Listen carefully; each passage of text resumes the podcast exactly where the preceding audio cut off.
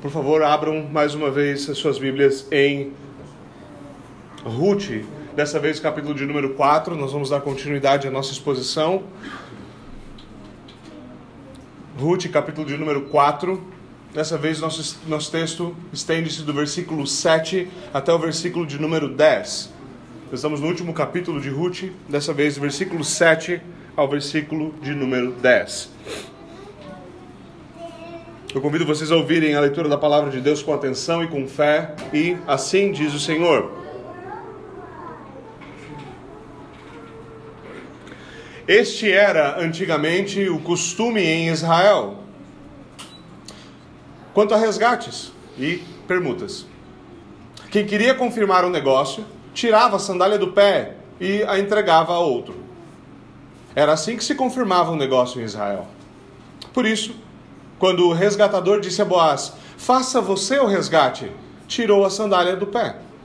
Então Boaz disse aos anciãos e a todo o povo: Hoje vocês são testemunhas de que comprei de Noemi tudo o que pertencia a Elimeleque, a Quilion e a Malom. E também tomo por mulher Ruth, a Moabita, que foi esposa de Malom, para perpetuar o nome deste sobre a sua herança para que este nome não seja exterminado dentre seus irmãos e do portão da sua cidade. Hoje vocês são testemunhas disso. E amém.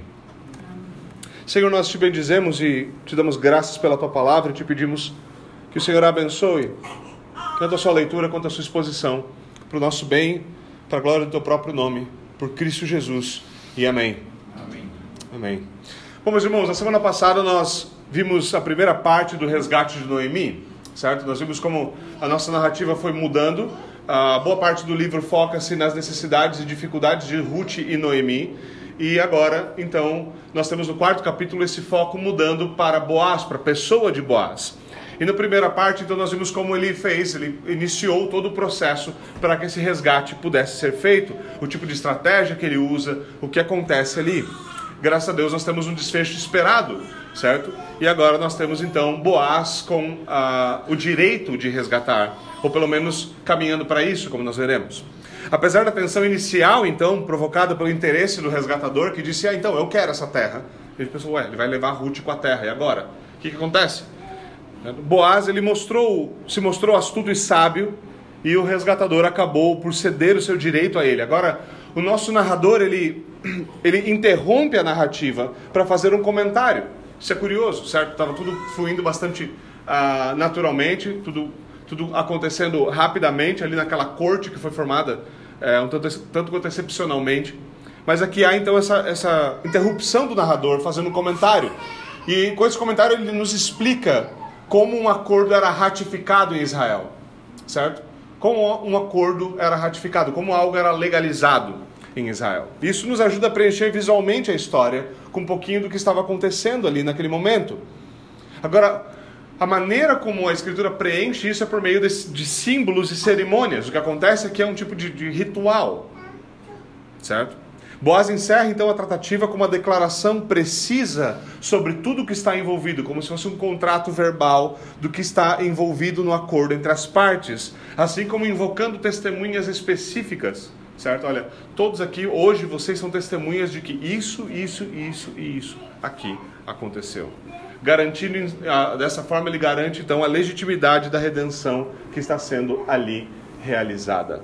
Certo? Então esse, esse é basicamente o sumário do que nós temos aqui. Agora, obviamente, como sempre, nós temos algumas coisas para considerar nesse texto, certo? Então, o versículo 7, nós encontramos esse, essa, esse comentário do narrador, essa interrupção à narrativa, que é interessante. Aparentemente, essa interrupção acontece entre a tratativa de Boaz e o nosso famoso Zé Ninguém. Como nós vimos, certo? Uh, Boaz chamando o resgatador que tinha primazia de fulano, na verdade, poderia ser muito bem traduzido como um Zé Ninguém. Ele perde o seu nome na história por se negar a resgatar o nome do seu irmão certo? Pelone e Almoni, é, esse jogo de palavras no hebraico, tem esse peso, certo? Ele virou alguém desconhecido, um Zé Ninguém. Enquanto eles estavam tratando então a esse comentário, algumas vezes se argumenta que esse comentário editorial poderia vir após o versículo 8. Aconteceu a coisa, aconteceu a troca, a entrega do calçado, agora se explica o que é essa troca, essa entrega desse calçado. Porque isso faria mais sentido, e óbvio, se você está falando das narrativas modernas, é normalmente assim que nós explicamos as coisas em narrativas modernas. A pergunta que nós deveríamos fazer, contudo, aqui é por que foi importante incluir, no meio de uma narrativa extremamente verbal, de uma conversa bastante fluida, por que foi importante incluir essa parte não verbal? Por que incluir esse ritual? Por que incluir essa entrega do calçado? Que peso isso tem aqui para nós? Qual a importância disso na narrativa? Por que um comentário parentético no meio da narrativa? Por que explicar um antigo costume jurídico judaico para nós? Por que, que o Senhor preservou isso? São perguntas legítimas, certo? Às vezes, se você faz esse tipo de pergunta e você acha que essa pergunta é, é exagerada, é você não está fazendo perguntas o suficiente para o texto. E nós devemos, obviamente, entender o que está aqui. Agora, óbvio, há, há imediatamente um propósito literário. Nós já vimos que o nosso narrador sabe contar a história. E essa é uma, é uma antiga arte que nós temos perdido. Ele sabe nos deixar preso à história, certo? Ele finaliza cada capítulo falando, então, aconteceu um monte de coisa boa. Primeiro capítulo, a gente chegou de volta em Belém. Belém começou como um lugar que é a casa do pão que não tinha mais pão, mas termina com colheita de cevada para fazer pão. Que coisa boa! Mas a gente tem um problema, porque Ruth e Noemi não têm onde colher cevada. O segundo capítulo começa com: olha só, a gente achou um lugar para colher cevada, achou um lugar onde a gente pode arranjar pão, mas acabou a colheita e Ruth continua na casa da sua sogra. O terceiro capítulo ele fala: olha só, finalmente Ruth vai, vai casar, Noemi vai ser resgatada. Mas termina o capítulo dizendo: é, mas aqui tem outro resgatador que tem a primazia sobre ela ele sabe contar uma história, ele sabe deixar você preso na narrativa. E aqui mais uma vez ele faz, ele segura um pouco a narrativa. Há um efeito literário aqui que introduz uma pausa que nos permite processar mais calmamente tudo o que está acontecendo. A gravidade do que está acontecendo, o tamanho do resgate que está sendo efetuado. Para a gente não achar, e é importante isso sobre o livro de Ruth, não ache que Ruth é um mero romance. Não é só isso. Ruth tem romance? Com certeza. Toda boa história tem. Mas Ruth não é só romance. Ruth é redenção. E Ruth não é só sobre a redenção de Ruth e Noemi. Ruth é sobre a redenção de Noemi, Ruth, sobre a redenção de Judá, de Israel e finalmente do mundo inteiro. Você deveria perceber a gravidade de tudo isso aqui. E um pé no freio na narrativa te ajuda a parar e considerar a gravidade do que está acontecendo. Agora, em segundo lugar, a mudança de uma comunicação verbal para não verbal, da linguagem falada para o simbolismo, confere legalidade ao acordo. E a gente, nós modernos, temos muita dificuldade em mascar isso aí. Como assim? Sim, o simbolismo confere a legalidade ao acordo. O texto nos diz que quando o, resgat, o resgatador cedeu o seu direito a Boaz, ele tira a sua sandália do pé. Lembre-se, a sandália seria o item do vestuário no antigo Oriente Próximo mais comum. Certo? Ele tira a sua sandália e entrega a Boaz. E isso ratifica e legaliza, deixa tudo certo com o acordo. Agora, tá, agora valeu. Agora está valendo. Agora o negócio está fechado. Mas por quê? O que, que eu quero com uma sandália suja? E acredite, estava suja. Estava suja. Antigo Oriente Próximo, amigo, há 4 mil anos atrás, essa sandália estava imunda. Estava imunda. Alguns autores sugerem que esse comentário foi feito, pois o livro foi escrito muito tempo depois dos acontecimentos registrados. Certo? Então, alguns. Ah, na Bíblia hebraica, certo? Na Bíblia hebraica originalmente, uh, esse, o livro de Ruth vem bem para frente após o livro de Provérbios, certo? Após o livro de Provérbios. Então, mais para o final da Bíblia hebraica. Então, porque muitos consideravam a sua autoria mais tardia. Então, alguns usam essa passagem para dizer, viu? Porque foi escrito muito distante culturalmente dos dias em que isso aconteceu, esse, esse, esse é, relato, esse detalhe jurídico tinha de ser explicado, porque já tinha caído em desuso. Hum, será? Será? Não é possível que no caos dos dias dos juízes, e lembre, essa primeira coisa que nos é dita sobre esse livro é nos dias dos juízes. O que, que era para você lembrar? Que foram bons os dias dos juízes? Não, era uma desgraça. Israel estava em frangalhos, parece a igreja hoje. Estava feia a situação, estava horrível. E uma das coisas que acontece quando a situação está horrível é nós paramos de nos preocupar com a legalidade, com justiça, com os rituais que nos foram legados, com os símbolos que nos foram legados. Nós abandonamos essas coisas. É possível que o que tenha acontecido aqui é que naqueles dias Boaz, ele, a fim de ter uma garantia jurídica, a fim de que aquilo fosse verdadeiramente legalizado, correto, justo, não tivesse nenhuma ponta solta ele tivesse protegido juridicamente, ele tivesse invocado, pedido para fazer uso desse antigo ritual que comunicava essa legalidade com clareza.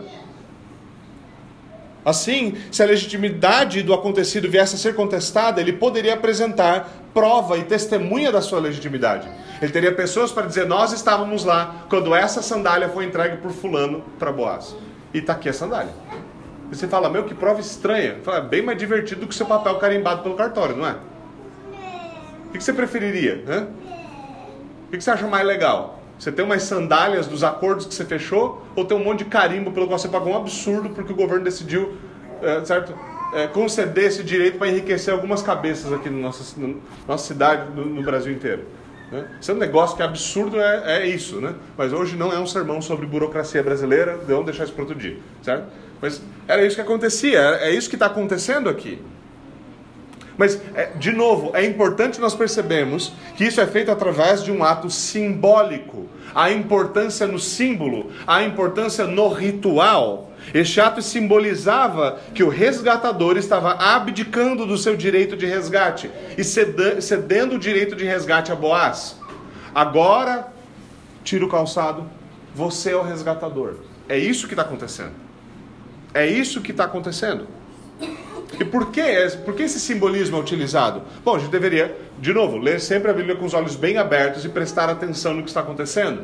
Se você volta para Gênesis, desde o começo, desde a queda do homem, pisar é um símbolo de poder e domínio. Pisar é um símbolo de poder e domínio. É muito óbvio nas Escrituras isso. Qual é a promessa? A primeira promessa do Evangelho, o proto-evangelho, nos é apresentado em Gênesis 3. E o que o Senhor nos promete? Que o filho o descendente da mulher pisaria a cabeça da serpente. Qual é o sinal? Que sinal é esse de pisar? É de domínio, de vitória, de poderio sobre alguém. Isso é pisar, certo? Nós vivemos agora sobre o Novo Testamento, de acordo com, por exemplo, 1 Coríntios 15, Paulo nos ensina que nós vivemos na expectativa, na expectativa de que Cristo colocará todos os seus inimigos por estrado dos seus pés. O que, que significa isso? Vitória.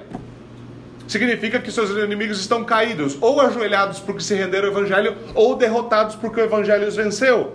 E Cristo coloca o seu pé vitorioso sobre eles. É claro que normalmente, porque a maior parte das pregações sobre Jesus Cristo são pregações efeminadas, você nunca imagina um Cristo Victor. Você nunca imagina um Cristo vencedor. Mas essa é figura que Paulo está nos apresentando em 1 Coríntios 15. Certo? Então, essa é a figura de pisar. Mas não somente isso, né? não somente isso. Há outros trechos das Escrituras que deixam isso muito claro. Por exemplo, o pisar é também associado com posse, certo? Deus havia prometido ao povo o seguinte: se você abrir, por exemplo, Deuteronômio, Deuteronômio 11, nos diz o seguinte, versículos 24 e 25: Todo lugar, todo lugar onde vocês puserem a planta dos vossos pés, desde o deserto, desde o Líbano, desde o rio, o Eufrates, até o mar ocidental. Todos os lugares onde vocês colocarem a planta do seu pé será de vocês. Ninguém poderá resisti-los. O Senhor, o seu Deus, espalhará o terror e o temor de vocês por toda a terra que vocês pisarem, como ele já lhes prometeu. Essa é uma promessa com relação à terra prometida, certo? Então você tem mais uma vez a figura, o símbolo, a ideia do pisar como posse possessão, certo? E aqui o que nós temos é que com esse ritual, com a sandália, o calçado, sendo usado como um símbolo na presença de testemunhas independentes, nós temos essa cerimônia que legitimiza aqui o acordo entre as partes. Qual é o problema com isso? Na modernidade, nós somos geralmente avessos a rituais e liturgias. Você vai para uma igreja muito litúrgica, você ouve o credo sendo lido, você lê, vê leitura espontânea e você fala, isso aqui parece católico. Fala, mas a gente é católico, só que você é minúsculo. A diferença, tá? Você é bem minúsculo. E o P de protestante é bem, bem, bem maior. E o R de reformado normalmente está em negrito. Mas é isso. Certo? É isso. Nós, temos avesso, nós somos avessos a rituais e liturgias. O que nós percebemos é que rituais, símbolos e liturgias são inescapáveis. Você sempre vai os ter. Você sempre fará uso deles. É uma coisa que está na nossa natureza. Nós costumamos olhar para essas coisas negativamente, com suspeita, como algo vazio, supersticioso. Nós somos uma geração rebelde, é por isso que nós o fazemos. Em geral, a nossa avessa a isso se dá por causa do dualismo, do nosso gnosticismo evangélico que impera na nossa nação, onde nós vemos o corpo e a mente como algo desconexo, desconectado, como algo que não tem relação. Nós vemos essas coisas como algo mal, não é à toa que a igreja evangélica não compreende sacramentos como os reformadores compreenderam. Se você pegar Pietro Martin Verbigli, que foi o cara que ensinou Lutero, ensinou Calvino bem direitinho como é que ele deveria acertar os detalhes da, da doutrina da ceia do Senhor, você vai achar que é uma loucura o que ele está falando. Mas ele foi o padrão, praticamente, da discussão reformada no século XVI sobre o que era o sacramento da ceia do Senhor. A solução para a discussão entre luteranos e reformados saiu da pena dele. Não que os nossos irmãos luteranos tenham aceito a solução, mas era a solução. Então é curioso que nós vemos isso. Nós, e, e porque, o que, que nós substituímos? Nós substituímos essas coisas. Na modernidade, nós favorecemos a espontaneidade. Isso é importante. Ser espontâneo. Se não for espontâneo, não é legítimo. A pergunta é: quem disse? Quem vendeu essa mentira para você? Eu sei. Eu sei o nome do filósofo. Eu sei o nome do movimento. Eu sei o que é iluminismo. E eu sei que nós caímos na grande mentira. Nós compramos a ideia moderna de que sentimentos só podem ser genuínos se eles forem espontâneos. Essa é uma ideia que só pode ter saído de alguém que nunca teve uma criança. Né? Se tem uma coisa que você tem que ensinar para a criança, é que ela tem que sentir o sentimento certo na hora certa. Vovó deu um presente para ela, ela não agradeceu. É, normalmente a primeira coisa que vovó vai dizer é o quê? Ah, não precisa agradecer, tudo bem. Ele falou, não, só um pouquinho, deixa eu levar ele para o quarto, me dá dois minutinhos e ele vai voltar bem grato. Cheio de gratidão. E você coloca o seu filho na frente e fala, você vai agradecer. Mas mamãe, eu ganhei uma meia. E toda criança sabe que se você ganhou uma meia, você não está exatamente muito feliz. Ganhar roupa é a coisa mais chata do mundo para criança. Mas você vai pedir do seu filho o quê? Que ele aprenda a ser grato. Ué, cadê aquela teoria da espontaneidade dos sentimentos? Sumiu. Sumiu. Nós fazemos isso assim como nós igualamos salvação com conversão, como experiência de conversão. Nós igualamos essas coisas. Se você é salvo, você tem que ter tido uma grande e violenta experiência de conversão. A pergunta é: quem disse? Quem disse? Como alguém já falou, se todos nós tivéssemos de ter a experiência que teve o apóstolo Paulo, Deus teria de ter dado para todos nós um cavalo e um par de sandálias. Ele não deu. Agora, a maneira como nós nos vestimos para uma determinada ocasião, seja o culto, seja um casamento, seja um, um, uma, uma presença em corte, o malho do juiz, o antigo gabelo, a cerimônia de casamento, o rito da ordenação, levantar as mãos durante a benção pastoral, dobrar os joelhos em arrependimento, orar antes de comer. Todas essas coisas têm aspectos simbólicos e rituais. E nenhuma delas é vazia, nenhuma delas é supersticiosa. Nenhuma delas. A questão é só que a gente gosta dessas.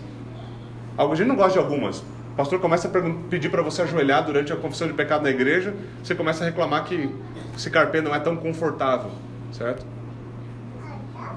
Nós somos moldados por essas coisas.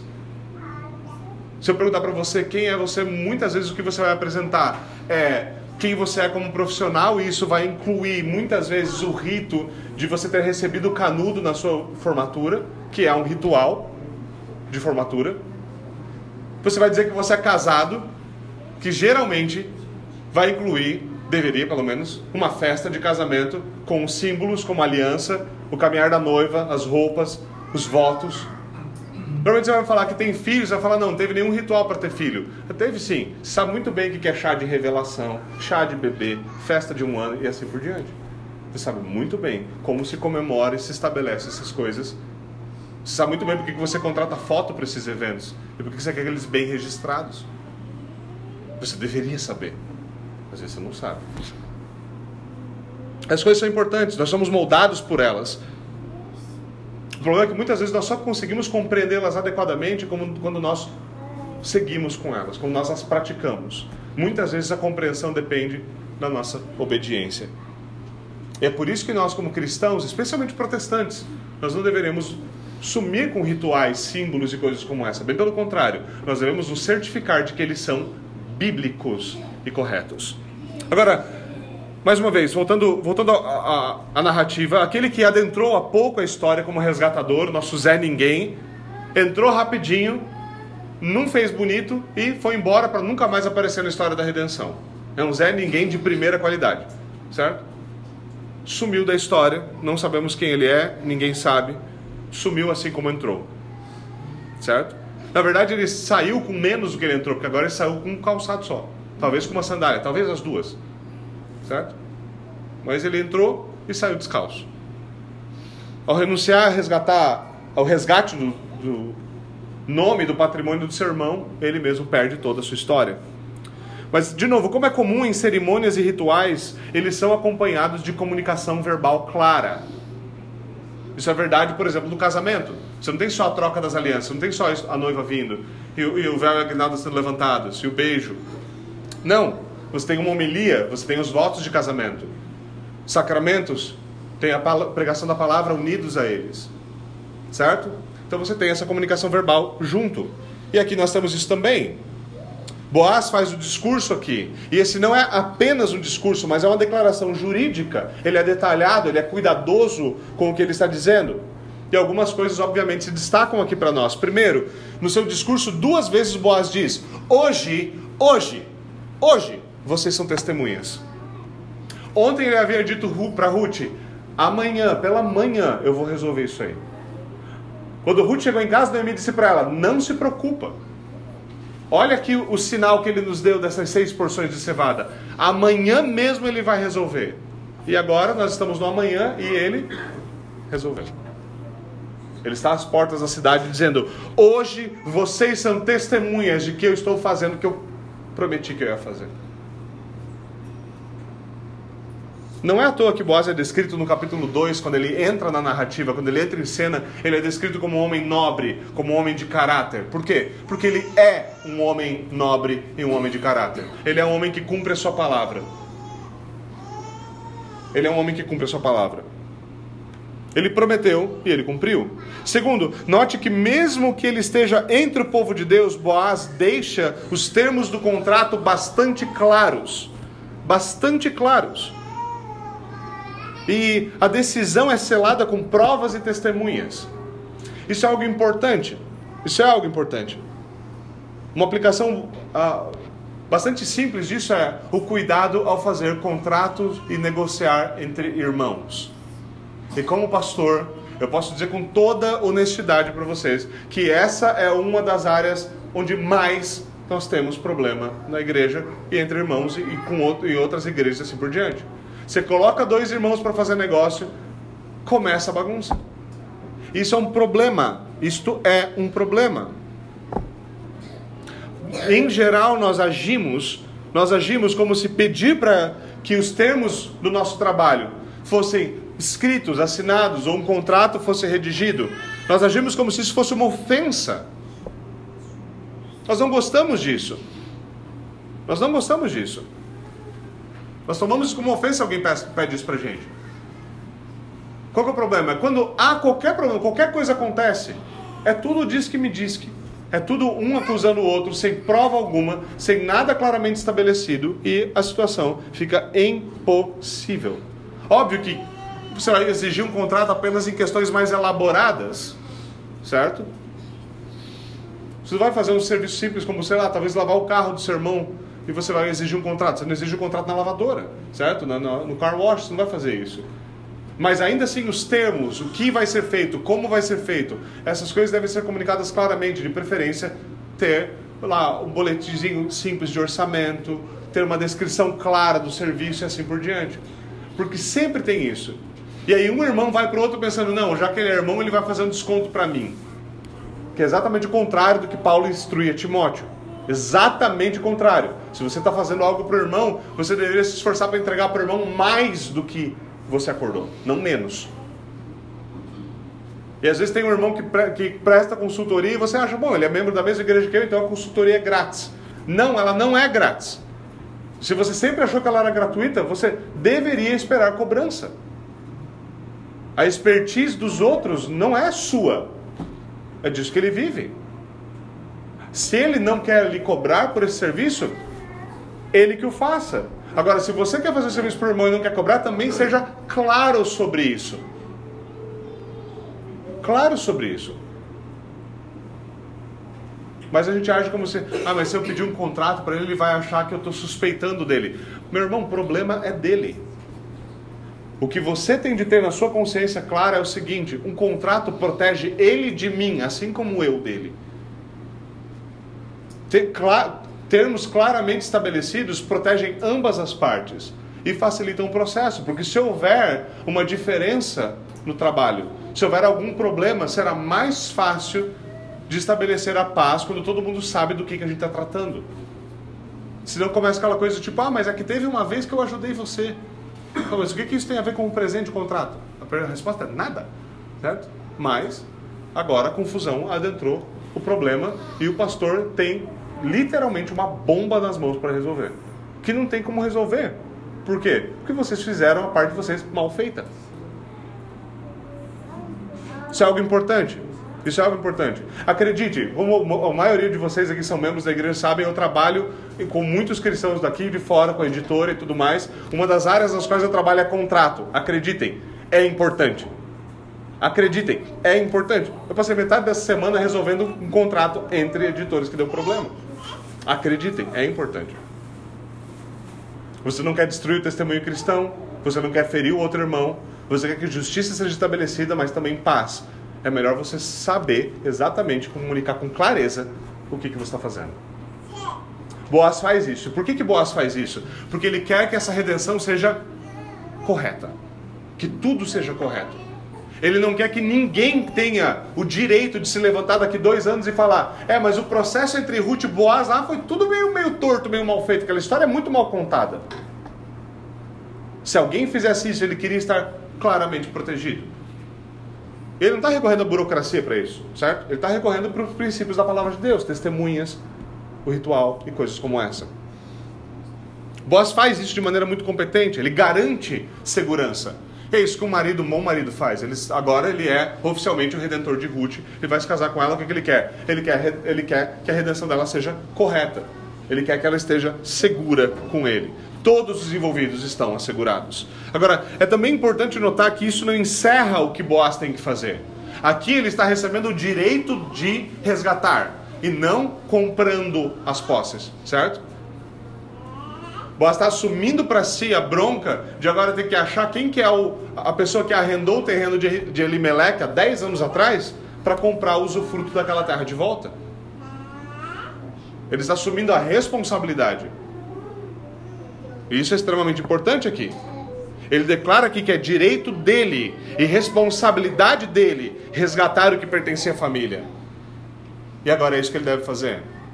Homens, honestamente, se você tem alguma dúvida sobre como você deveria agir, você deveria prestar atenção num homem como Boaz. Boaz não é um desses exemplos efeminados de homem na igreja que a gente tem hoje em dia. Não, ele é homem. Um homem. Um homem. Ele é um trabalhador duro. Ele é um homem que cumpre sua palavra. Ele é um homem que assume suas responsabilidades. É um homem que faz aquilo que ele disse que ele iria fazer. Boaz é verdadeiramente um homão. E esse é o tipo de exemplo que nós deveríamos ter. É isso que ele vai fazer. Mas com suas palavras, Boaz deixa muito claro que ele não está apenas adquirindo terras. Boaz não é apenas um homem de negócios. Não é só isso que está acontecendo. Ele é um homem de negócios, não se engane. Ele adentra assim a nossa história como um homem de negócios. dono de terras, com muita gente trabalhando para ele. Ele é um homem bem-sucedido, mas ele não é um homem que pensa apenas nisso. Ele não está aqui apenas interessado na bela Moabita, que também não é errado. Se você é solteiro e está disponível para o casamento, você está tudo correto você se interessar por uma bela Moabita. Contanto ela seja convertida como Ruth era convertida. Essa é a ressalva pastoral aqui, óbvio. Né? Óbvio que, que ele tem interesse nela, mas ele não tem só isso em mente. Ele realmente via isso como redenção. Ele realmente via isso como o cumprimento legítimo da lei de Deus. Ele realmente via isso como uma forma de resgatar e perpetuar o nome dos seus irmãos que morreram sem herdeiros. Boaz diz isso. Eu quero perpetuar o nome dele sobre a sua herança, para que esse nome não seja eliminado dentre os seus irmãos. Boaz sabia que isso era a pior coisa que poderia acontecer para uma família de Israel. Seu nome sumir da história de Israel. Sua família acabar, suas terras se perderem, sua herança ir embora. E ele fala: hoje, hoje o que eu estou fazendo é resgatar o nome desse irmão, salvar a sua herança e não deixar que o nome dele seja exterminado dentre os meus irmãos. Vós é um homem que pensa em termos de reino de Deus. Uma família foi salva. Um nome foi poupado do anonimato. O seu lugar na Assembleia dos Santos foi preservado. É isso que Boaz sabe que é isso que ele está fazendo. Ele é objetivo nisso. E é aqui que nós ficamos sabendo quem foi o marido de Ruth de Orfa, certo? Até agora a gente não tinha essa informação. Certo? Se você já tinha lido o livro, obviamente você já tinha essa informação, mas e aí você tem. Ruth é viúva de Malom. Mas mais importante aqui, e isso é extremamente importante, é que essa menção agora, o que Boaz fala aqui, é a primeira vez que a família de Elimelech como um todo é mencionada desde o capítulo 1, versículo 2. Ela é mencionada lá, família inteira, certo? Elimelech, Noemi, Malom e Quilion são mencionados lá. E o que acontece logo em seguida? Eles, todos eles, com exceção de, de Noemi, todos eles morrem. Sobra então Ruth e Noemi. Eles somem da história. Eles não são mencionados, a família inteira não é mencionada de maneira nenhuma. Aqui ela é de novo, no final da história, no momento da redenção. Finalmente, a trágica história da família de Elimelech é revertida. Finalmente, a redenção chegou. E mais uma vez, isso é uma coisa que só Deus pode fazer, que é transformar tragédias em comédias. Eu falo tragédia e comédia aqui no antigo sentido da palavra. Comédia não é aquilo que te faz rir. Comédia é uma história que começou de um jeito e termina muito melhor do que aquilo, certo? Isso era uma comédia, certo? E uma tragédia, bom, esse é bem autoexplicativo. Você deveria saber o que é uma tragédia. A história de Elimelech até aqui é uma tragédia, mas por causa do Redentor, a história de Elimelech é restaurada. É isso que Deus faz. E é isso que ele faz na história como um todo. Ele transforma tristeza em alegria, fome em abundância, ele transforma morte em ressurreição. Ele faz essas coisas. Ele muda as coisas da água para o vinho, não somente literalmente, mas também figuradamente. É isso que ele faz com famílias. É isso que ele fez com a vida de Raabe, a mãe de Boaz. É isso que ele fez com Ruth, a mulher de Boaz. É isso que ele fez em algumas das nossas famílias, que não conheciam o Senhor e se chegaram a ele nessa geração. E nos pegou de uma situação desgraçada, infernal, impossível, e nos resgatou. É isso que Deus faz. E é isso que acontece aqui. Essa família é resgatada da tragédia e é levada para a alegria. Essa família que estava à beira da extinção, agora está para sempre registrada. Sua história registrada nas Escrituras, seus nomes registrados na genealogia do nosso Senhor Jesus Cristo, como os tataravôs do nosso Senhor. Essa é a glória de Boaz, essa é a glória de Ruth. Agora, no final, isso é importante. Isso, isso é, e aqui eu encerro. Nós tivemos símbolos, nós tivemos votos, nós tivemos redenção. Essa gloriosa história. A história não acabou, calma, vai, eu vou terminar a exposição nas próximas semanas. Confie em mim. Mas olha para onde essa história está caminhando. Para onde toda boa história caminha. É voto, é redenção, é símbolos. E tudo vai terminar em casório festa de casamento. Champanhe, vinho, alegria, música, dança, criança correndo e pulando. Nós não deveríamos, nós não deveríamos estar surpresos por Deus ter tanto prazer em contar a mesma história inúmeras vezes.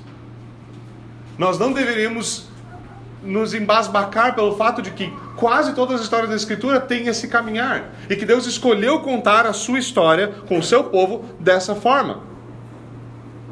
Não é, não é peculiar, não é estranho que ele conte a mesma história muitas vezes de maneiras diferentes. Não é difícil de perceber por que o apóstolo Paulo usa o matrimônio como um símbolo da união de Cristo com a sua noiva, a igreja. Olha para as histórias narradas nas Escrituras. Por que você está, está surpreso? Que essa é mais uma história que termina em casório e filhos. Você não deveria. Você não deveria ficar surpreso porque o apóstolo João descreveu a redenção final como as bodas do cordeiro, uma festa de casamento. Por quê? Será que esse tema não aparece em outros lugares? E é assim que o glorioso evangelho é apresentado em Ruth. É assim que Ruth nos conta o Evangelho da sua forma. É assim que ela nos evidencia o Evangelho.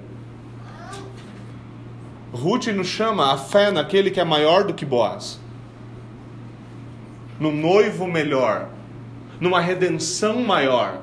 Para a qual Boaz e Ruth apontavam. Ruth é uma excelente figura de como nós, gentios, somos trazidos e unidos pelo casamento ao povo de Deus e remidos por meio do redentor que veio do povo de Deus. Por meio de um alguém que é maior do que Boaz. Como Ruth, nós também nos tornamos parte desse povo por meio da fé. A fé que une, nos une misticamente a Cristo, para que nós nos tornemos parte do povo de Deus. E adivinha só como é que a gente se torna parte do povo de Deus? Por meio daquele glorioso ato, aquele glorioso rito e sacramento do batismo, onde a água é derramada na nossa cabeça e na cabeça dos nossos descendentes para que eles sejam contados parte do seu povo. Para que nossa esperança seja fixa. E é para aí que Ruth aponta. A esperança de Ruth desde a noite anterior era qual? Naquela noite escura que ela não sabia. Será que eu vou ser resgatado por um cara que eu nunca vi? Vai que ele tem bafo, vai que ele é feio, vai que ele é malvado, vai que ele não é bom que nem Boaz. Ele nunca vai ser bom que nem Boaz. Mas Noemi lembra ela: calma, Boaz vai resolver isso aí. E qual a esperança dela? A esperança dela está lá nas bodas. E a nossa esperança deve estar fixa no mesmo lugar. Nós temos certeza de quem é o nosso noivo. Nós temos certeza de quem é o nosso Cristo, de quem é o nosso Redentor, de quem está sentado à destra da majestade nas alturas e reina sobre todos e todos, exatamente agora enquanto nós ouvimos o seu Evangelho. E a nossa esperança deve estar fixa nas bodas do Cordeiro. No dia que nós estaremos mais uma vez diante de uma mesa para celebrar. Mas aquele dia o Cordeiro que foi morto e venceu vai estar sentado à cabeceira dela e ele vai levantar o primeiro cálice. Vamos até ele em oração. Senhor, nós te damos graças pela tua palavra. Nós te damos graças pelo teu glorioso evangelho que nos é apresentado em Ruth. Nós damos graças pelos símbolos do casamento, por alianças, por vestidos, por festas e por todas essas coisas gloriosas que o Senhor nos deu para embelezar a vida e nos lembrar de quão bom tu és. Por Senhor, por favor, Senhor, aponta os nossos olhos para essa esperança. Aplica o teu evangelho ao nosso coração. Por favor. É o que nós te pedimos no nome do nosso Senhor Jesus Cristo. E amém.